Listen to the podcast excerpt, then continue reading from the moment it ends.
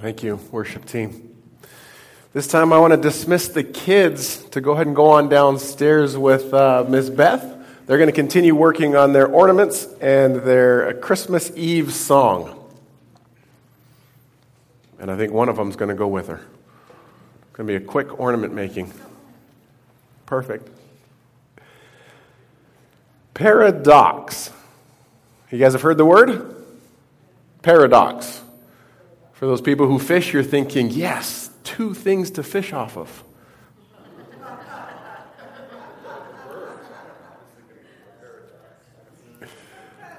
Paradox, a statement or proposition that seems self contradictory or absurd, but in reality expresses a possible truth. Did you catch that? A statement or proposition that seems self contradictory or absurd, but in reality expresses a possible truth. Life is full of paradox, is it not? I mean, take having a baby. A lot of people say it is the, the best day of your life. But I've heard that it's also the most painful day of your life.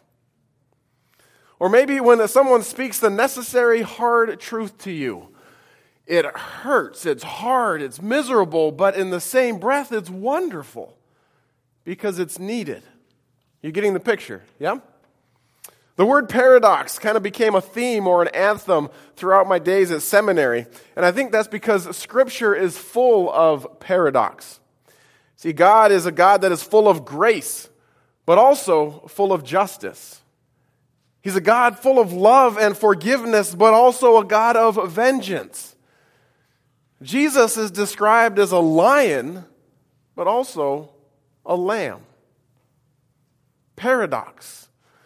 Now, I bring up this idea of paradox today because in our Advent conspiracy uh, series, we're going to be looking at giving more. Now, giving more seems to be in direct, I don't know, contradiction to spending less. You see the paradox? If you're a, a, black and white thinker, especially when it comes to your finances like I am, you see something like spend less and you think, yes, this year, Pastor told me that I don't have to buy as much. That means at the end of the month, maybe we'll have a little left over. Maybe we'll finish 2014 in the black instead of in the red. But then we see a sign with a hand holding out a gift with the words under it saying, Give more. Now, in my mind, I start scratching my head thinking, wait, how do these two go together? Give more, but spend less. Seems to me like a paradox, a proposition that seems contradictory or absurd. Now, I think we all can understand and agree with what we talked about the first week in the Advent Conspiracy series worship fully. We should be worshiping the Christ of Christmas. We agree with that. We, we buy into that. And for the most part, we truly desire to practice it. Now, last week we talked about spending less. And I talked about spending less financially, or spending more if you're doing it at a purposeful place. We talked about spending less emotional energy, right? Less worry about uh, all the details of holidays or maybe even accepting the ups and downs of the emotional roller coaster of the season. We also talked about spending less physical energy. We recognize that the Advent season, the, the Christmas season, is a season of go, go, go. You know, early mornings, late nights. Let's prepare the house, clean the house, prep the house so that we can eat and then have to do the same thing again afterwards. And I said, let's spend less physical energy. I think for the most part, we got that last week. We understood it. I even had a couple of people this past week come and tell me, hey, you know what? I did not go to such and such a function because you said spend less physical energy. So I didn't go. And I had some people say, you know what? I, I, I thought about worrying about what I got this other person, but I decided it's just not worth it. Besides, you said spend less emotional energy. It was nice this past week to have a few people come and say, we, we put into practice what you talked about on Sunday. That brings us to this morning and to the third sign that's on our stage give more. A sign that somehow is supposed to paradoxically fit with the sign of last week spend less. Now, I'm going to go all sorts of paradox on you this morning, and I'm going to say that the rest of this Advent season, I want you to give more financially, give more emotionally, and give more physically. I can see the wheels in Sam's head turning right now. Wait now. You said the opposite last week. Give more financially. Give more emotionally. Give more physically. How do we do that? Let's start with the financial. You had to figure this one was coming, right? And with the consumerism and the spending during the holiday season on ourselves, our families, our friends, you had to figure that at some point I was going to say, let's spend on others. Let's spend on people that we don't know, but people who may need something more than we need that additional sweater, that extra pair of shoes. King Solomon once said in Proverbs 11 Give freely and become more wealthy. Be stingy and lose everything. He said, The generous will prosper, and those who refresh others will themselves be refreshed. Scripture has a regular call to give more financially. We saw it in, in, in, Paul's second letter to the church in Corinth. As he challenged them to give more, he was encouraging them to finish giving to this project that they had started giving to earlier on. Now, the text itself will give enough background for you to understand what we're talking about. Just listen to 2 Corinthians chapter 8, verses 1 to 15. Paul writes, Now I want you to know, dear brothers and sisters, what God in His kindness has done through the churches in Macedonia. They are being tested by many troubles, and they are very poor, but they are also filled with abundant joy, which has overflowed in rich generosity. For I can testify that they gave not only what they could afford, but far more. And they did it of their own free will. They begged us again and again for the privilege of sharing in the gift for the believers in Jerusalem. And they even did more than we hoped. for their first action was to give themselves to the Lord and to, and to us, just as God wanted them to. Verse 6 So we have urged Titus, who encouraged your giving in the first place, to return to you and encourage you to finish this ministry of giving. Since you excel in so many ways in your faith, your gifted speakers, your knowledge, your enthusiasm, your love from us, I want you to excel also in this gracious act of giving. I'm not commanding you to do this, he writes, but I'm testing how genuine your love is by comparing it with the eagerness of the other churches. Man, that's a, that's a good move right there. You know the generous grace of our Lord Jesus Christ. Though he was rich, yet for your sakes he became poor, so that by his poverty he could make you rich. So here is my advice, Paul writes. It would be good for you to finish what you started a year ago. Last year, you were the first who wanted to give, and you were the first to begin doing it. Now you should finish what you started. Let the eagerness you showed in the beginning be matched now by your giving. Give in proportion to what you have. Whatever you give is acceptable if you give it eagerly, and give according to what you have, not what you don't have.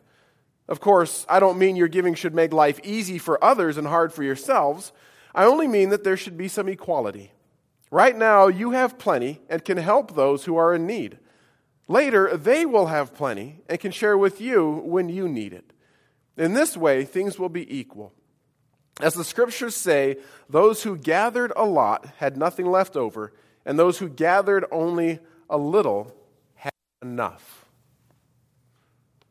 He says, Give more financially. You have it, others need it. Now, I know that thus far in this series, in these first two and a half weeks, I have not given you a specific amount to spend less on. I've not given you a specific place to give more to until this morning. This past week, I was coming from the basement of the church up the stairs, and I heard the, the church door ding, and I heard a, a male voice ask Heather, is, is the pastor in? Now, we at the church, we have a fairly steady stream of people who will stop by and, and ask for financial assistance. In fact, later that same day, I talked with a lady who had, uh, had several very legitimate needs. And she showed me the, the doctor's orders for her surgery that was coming up this next week. And she showed me her electric bill that was due very, very soon. And, and she would have showed me the gas light on her dashboard. We get visitors like that quite often. So when I heard a male voice asking Heather if the pastor was in, I figured somebody was going to be asking for money. Well, I came up the stairs and it was Mark Kadel. You guys know him. He's the director, the, the president of the Spokane uh, World Relief. In fact, he's spoken here before, several years ago, if you remember. He spoke on uh, anti human trafficking. And our church was the first church that ever said, you know what, let's meet tonight. Let's figure out what we can do to partner with this organization in this anti human trafficking movement. Since that night, it was three or four years ago, we have continued to give to this organization in many different ways. Uh, we bought 100 of their t shirts for their fight to end slavery, their race to end slavery for a Bloomsday fundraiser. We sent somebody down monthly to their uh, coalition to end human trafficking.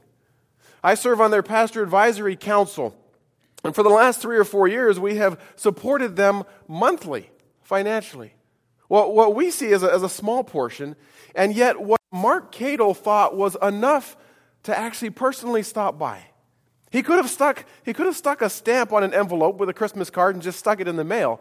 He probably spent more in time and gas to come up, but he says, James, I wanted to look you in the eyes and tell you so you could tell your congregation, thank you what you guys are giving has allowed us to continue the work that we wanted to do.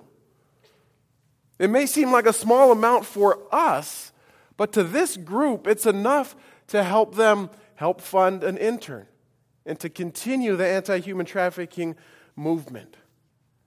In some ways, we are like this church that Paul was writing in Corinth when he said, Hey, you guys started a good work, now continue to give.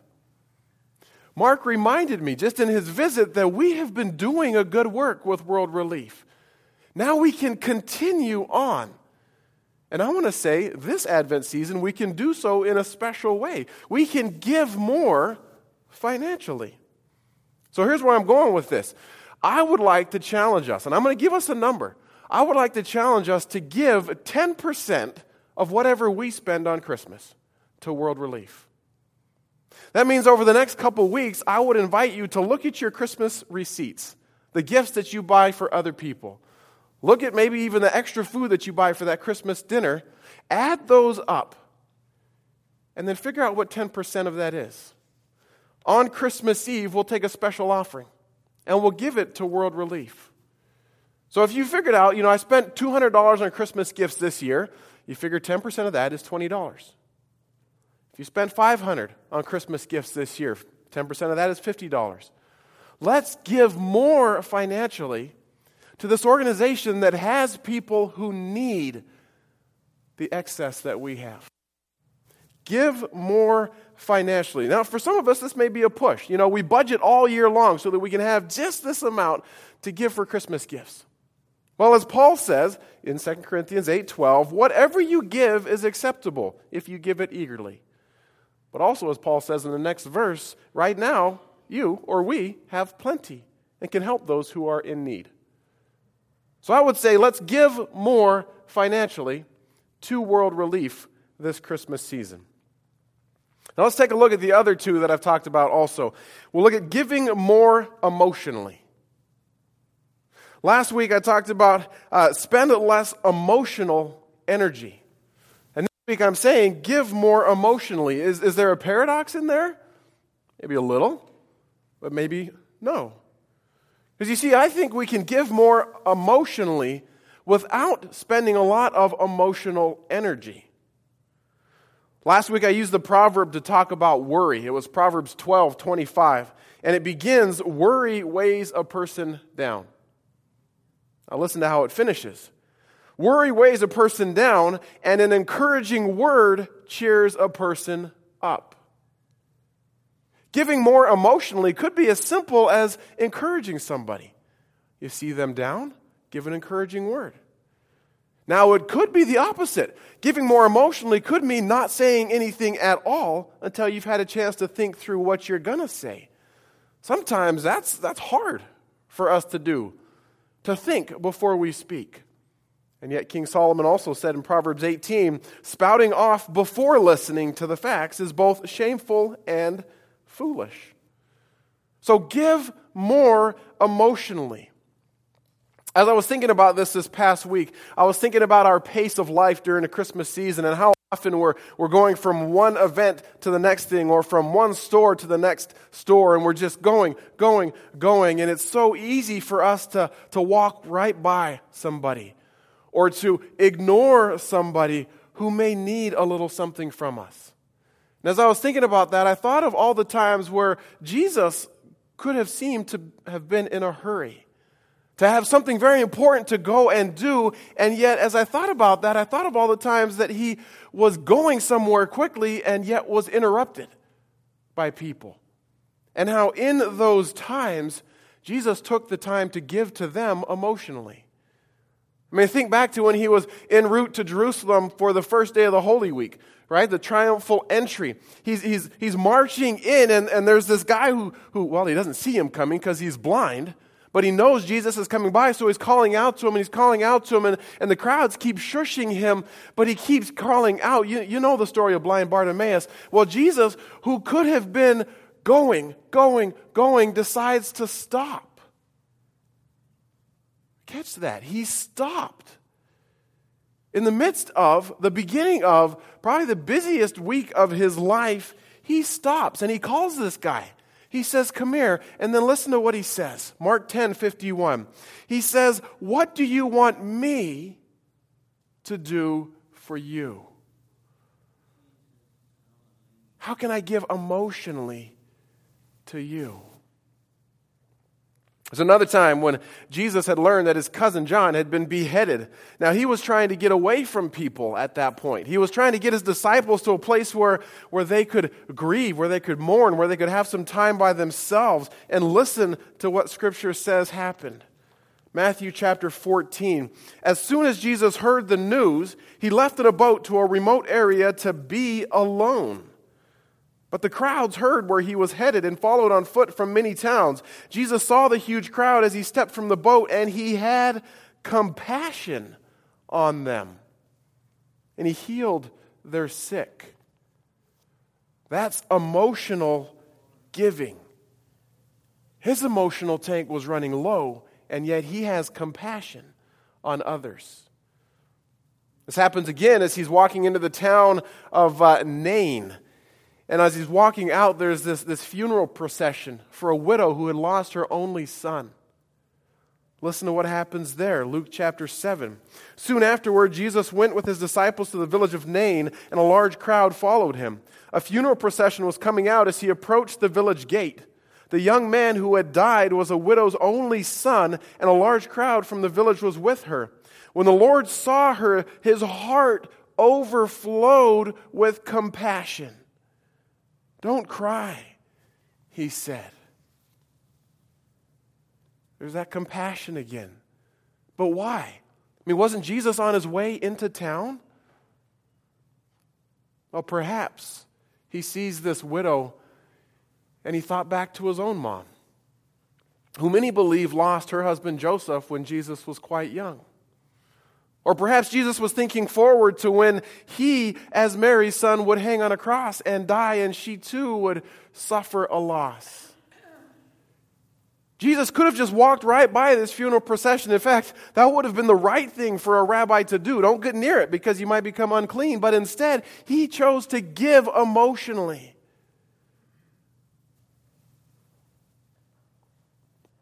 What would it look like for us to give more emotionally this Advent season? Is it picking up the phone when you see the, the caller ID and you realize, I just don't want to talk to this person right now? Hello? Is it listening to a friend who may not have anyone else who they can talk to? What would it look like? Romans chapter 12 says this Don't just pretend to love others. Really love them. Hate what is wrong. Hold tightly to what is good. Love each other with genuine affection and take delight in honoring each other. Now, perhaps we should call this section giving of your emotional presence. As an introvert, which I am, okay? Me being one who recharges my energy tanks when they get low by being alone, okay? As one who easily gets emotionally depleted, this is hard to swallow, this challenge. And I sensed God this past week saying, James, perhaps you need to give more emotionally. Now, I've also wondered is he calling me to give more physically? In a lot of ways, as I looked at this, I thought it was similar to giving more emotionally, kind of hand in hand. In the passage we just saw in Romans, it continues like this Romans 10, verse 11, 12, and 13 says, Never be lazy, but work hard and serve the Lord enthusiastically. Rejoice in our confident hope. Be patient in trouble and keep on praying. When God's people are in need, be ready to help them. When God's people are in need, be ready to help them. Always be eager to practice hospitality. Be ready to help. And I think oftentimes that is physically. There's a family in our church right now who is in the process of moving. And the husband actually works out of town Monday through Friday. So, talk about the potential for an emotional and a physical toll to be taken on this family as they're packing, as they're loading boxes, as they're taking trips to the new house and back to the other house, and the husband's gone. The big push for the move took place last weekend, and there was, uh, there was that family, and I heard there was another family, and then another person that said, Hey, let, let us help you during this time. I saw one of the people uh, at church the following Sunday morning, and they just looked exhausted. But they had given more physical energy or given more physically.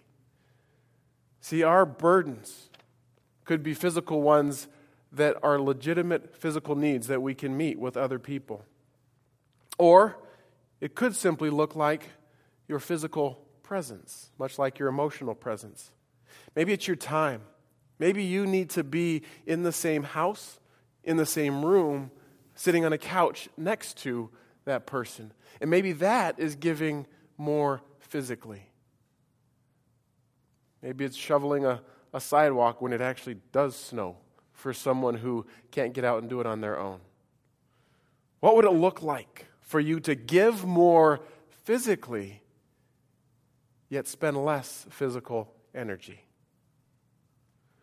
Now, I have to ask, if nobody else, myself, why, after talking about spending less finances, emotional energy, physical energy last week, why would I turn right back around and say, give more finances, give more physically, give more emotionally? I thought about that. I realized, well, we're doing that again because of who we worship and who we're trying to worship fully this season. If you think about it, we're, we're worshiping Christ right? Jesus Christ, the newborn king who we have sung about. And you know what? He gave more. Watch this, okay? John chapter 1, verse 1. In the beginning was the Word. The Word was God, the Word was with God.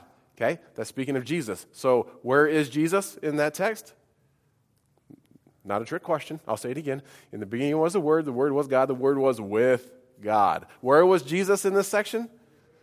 Okay, so we're going to assume that's in heaven, which has all these glorious riches gold streets and all that good stuff. Uh, a thousand cattle and a thousand hills, or, or whatever that verse is.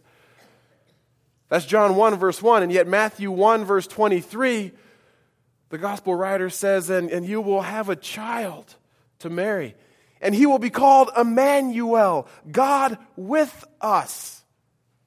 Where is Jesus? Again, not a trick question, okay? God with us.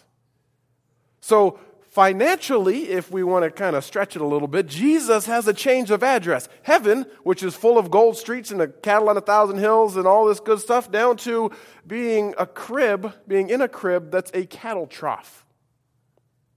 Jesus gave more financially if you want to call it that. That's a little easier to connect how he gave more emotionally. We saw those verses that he talked about giving more compassion. You just read any of the four Gospels, and you're going to see that Jesus was always fully present with whoever he was with. He was giving emotionally to them, he gave more. Now, he also gave more physically. I know that Christmas is the season that we celebrate Christ's birth. We celebrate this baby in a manger, but we can't celebrate that without fast forwarding and thinking about Easter. And the fact that he gave himself physically on a cross. Jesus gave more. And talking about paradox this morning. You want to know the ultimate paradox? When death equals life. Jesus' death, the ultimate act of giving more physically and emotionally, leads to our life, our forever life. Now, it may seem a little bit odd for us to take communion during the Advent season. I don't think that's, that's standard.